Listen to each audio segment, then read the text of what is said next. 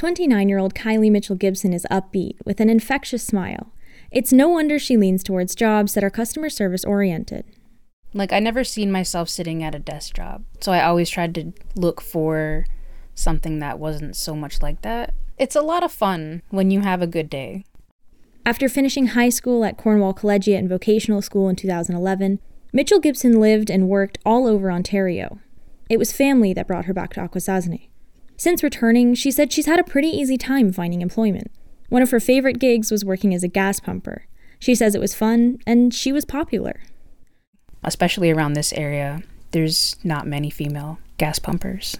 And that alone was enough to get people to come back to the gas station I was working at and say, like, oh no, I want her to pump my gas. I want the girl to do it because, you know, she's the only girl gas pumper on the whole res. Working in the service industry also means dealing with people on their bad days, which Mitchell Gibson says she had to get used to. I was working at a Tim Hortons.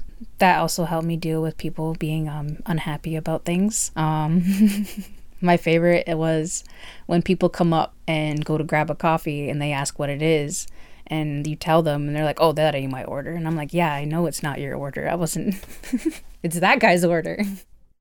Then she started tending bar at the Akwesasne Mohawk Casino Resort. Mitchell Gibson got into the nightlife when she was living near Toronto and says bartending was a way of getting back into the lifestyle without all the drinking.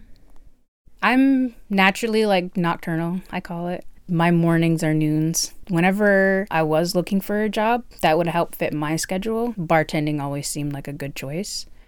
Mitchell Gibson says bartending taught her a lot, especially about social skills. I'm a severe introvert um, throughout my teenage years, and I realized like I need to stop. I need to get out and enjoy the world, enjoy things, and you can't do that just keeping to yourself too often. I learned how to kind of like read people better, like how to approach people. She says her favorite part of bartending was getting to know all kinds of people, both locals and those from far away. It's talking to those people where you wouldn't imagine them coming from that type of situation. There's every once in a while you'll see somebody come up and you can tell they're not from around the area. So automatically you go over, you spark up conversation, and it's always really interesting to know people's stories. These days, Mitchell Gibson works at Six Bears Dispensary as a bud tender, getting customers different products and weighing out marijuana. She loves the work, she says, but she doesn't plan to stay at the dispensary forever. She still has more jobs to try.